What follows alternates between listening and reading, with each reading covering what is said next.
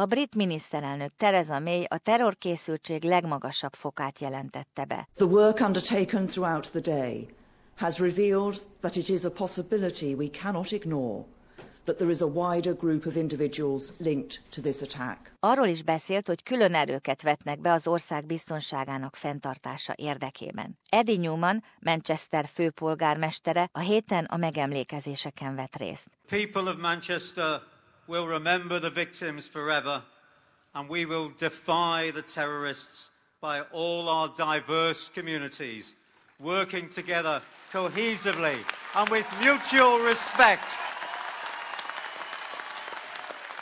Manchester püspöke David Walker csatlakozott hozzá. Üzenetével a világ többi népéhez fordult. We will stand together to say that this city is greater than the forces that align itself against it. And as we say that, we're sending a signal not just to Manchester, but across the world that you cannot defeat us because love in the end is always stronger than hate.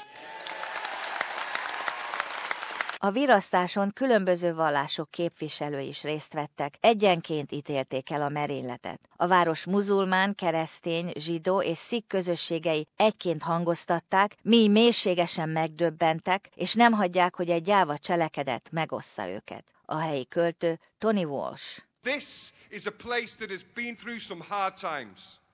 Oppressions, recessions, depressions, and dark times. But we keep fighting back with greater Manchester spirit, northern grit, northern wit, and greater Manchester lyrics. And there's hard times again.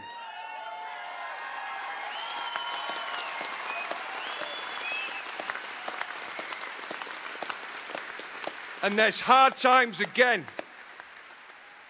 There's hard times again in these streets of our city. But we won't take defeat.